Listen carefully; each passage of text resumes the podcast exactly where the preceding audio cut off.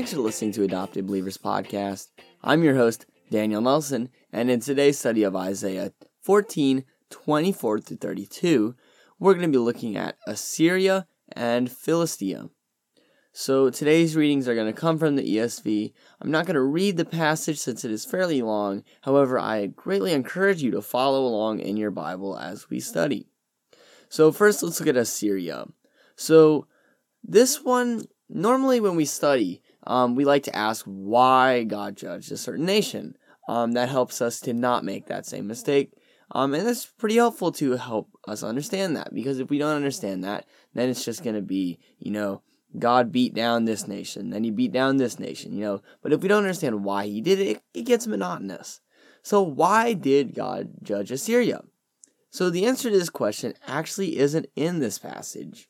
Um, this passage is short, and God takes the reason for judging Assyria for granted. And he does that. Why? Because he placed this chapter after a section, um, Isaiah 7 through 12, where Assyria was the dominant factor. So we have talked about Assyria's wickedness. Um, so the general context of Isaiah helps us understand this text. Um, Assyria, just to review, was ruthless in their military tactics, and as with most strong nations, was prideful.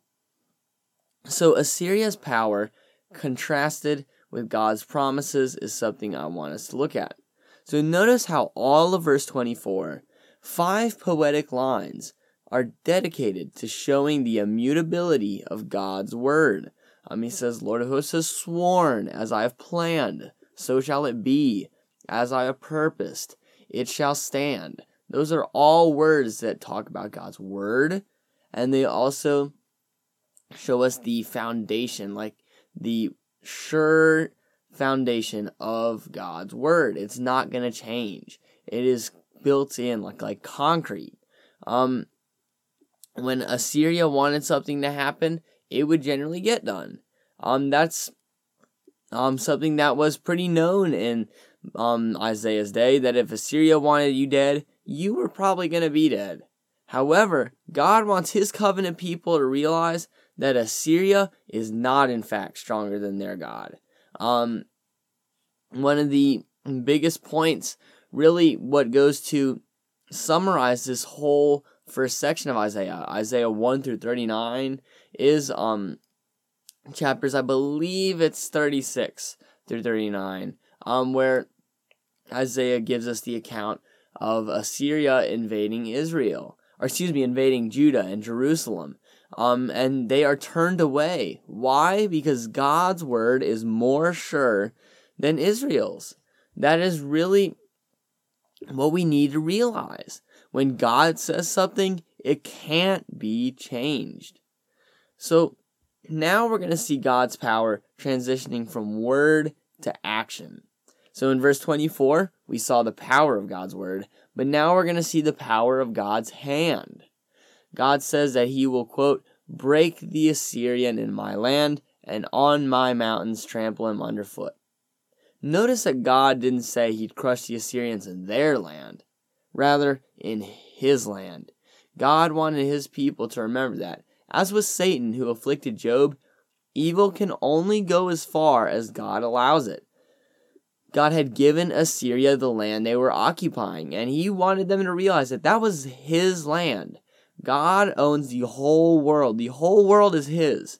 Anything a nation occupies is subject to God's authority. Um, God's redemption is also displayed here. He says, quote, um, him, or talking about the Assyrians, or his, yoke shall depart from them. So, who is them? Um, since there's no clear antecedent to the pronoun them, we assume from context that the them is God's people. So God again rescues his people from their captors. Redemption is such a big theme in Isaiah, and God proves himself yet again. There's so much that we can take from this, and it's so easy to pass this. Um, look at verse 27. For the Lord of hosts has purposed and who will annul it? His hand is stretched out, and who will turn it back? We see his word. God says, I've said it. Who's going to stop me? I have said that I'm going to do this and it will happen. When we read God's word, do we read like that? Do we read God's promises and say, who's going to stop this? Or do we say, well, I mean, that might happen, maybe, but in reality, it's probably not going to happen.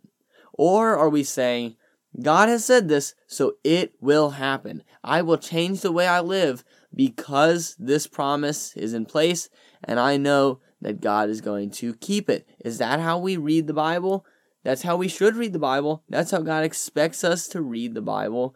So we must act like that. And then you see his hand is stretched out. Who will turn it back? Do we bank on God's power? Do we realize that God cannot be stopped? We really need to ask ourselves those questions. So, next, let's look at Philistia. So, God addressed the next few chapters of judgments against the countries that were neighbors to Judah and Israel. So, Judah and Israel loved making alliances and covenant with pretty much anyone but God.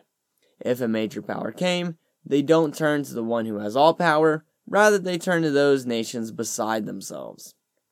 So we are so quick to do this ourselves. Um, as we're reading the Old Testament, it's so easy to just um, beat Israel up. You know, they're so bad. They did this, they did that. But we are so quick to make the mistakes that Israel and Judah did.